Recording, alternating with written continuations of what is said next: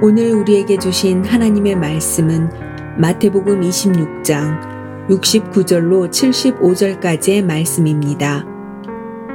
베드로가 바깥뜰에 앉았더니 한 여족이 나와 이르되 너도 갈릴리 사람 예수와 함께 있었도다 하거늘 베드로가 모든 사람 앞에서 부인하여 이르되 나는 내가 무슨 말을 하는지 알지 못하겠노라 하며 앞문까지 나아가니 다른 여종이 그를 보고 거기 있는 사람들에게 말하되 이 사람은 나사렛 예수와 함께 있었도다 하매 베드로가 맹세하고 또 부인하여 이르되 나는 그 사람을 알지 못하노라 하더라.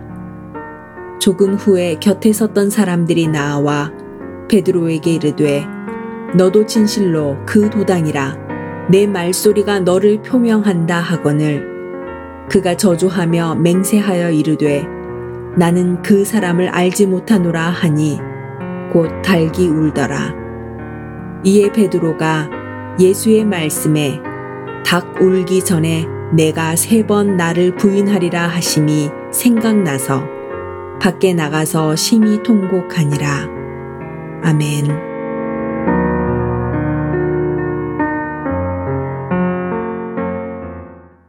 고난주간 사순절 수요일 날입니다.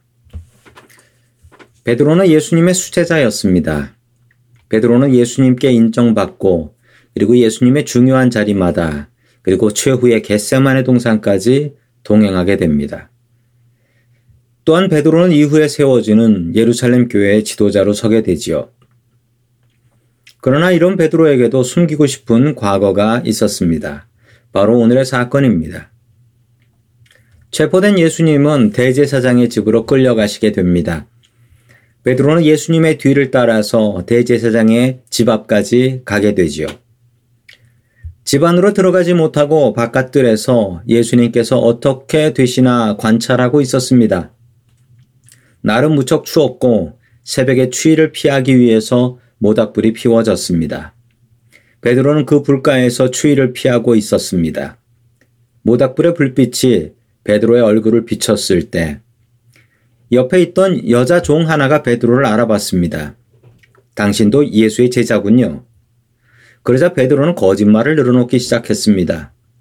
도대체 무슨 말을 하는 건지 나는 알 수가 없네. 베드로는 황당하다는 표정을 지으며 문 앞까지 갔습니다. 여차하면 도망칠 생각이었습니다.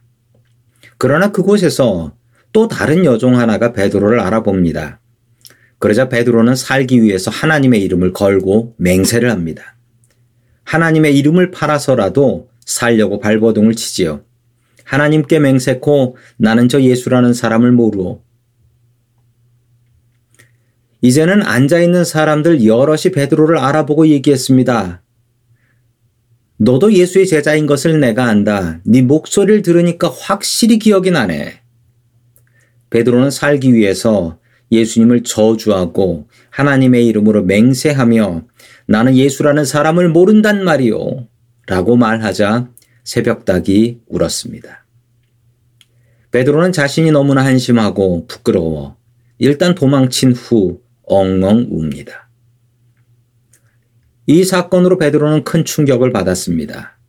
그러나 이 사건을 통해서 베드로는 자기 자신이 얼마나 힘없는 인간이며 나 자신을 의지하는 것이 얼마나 한심한 일인 것을 깨닫고 하나님을 의지하는 사람으로 변화됩니다. 주님께서는 나의 약함을 아십니다. 나의 자신감과 교만함을 내려놓으십시오. 그리고 주님의 능력을 의지하며 살 수 있기를 주의 이름으로 축원합니다. 아멘.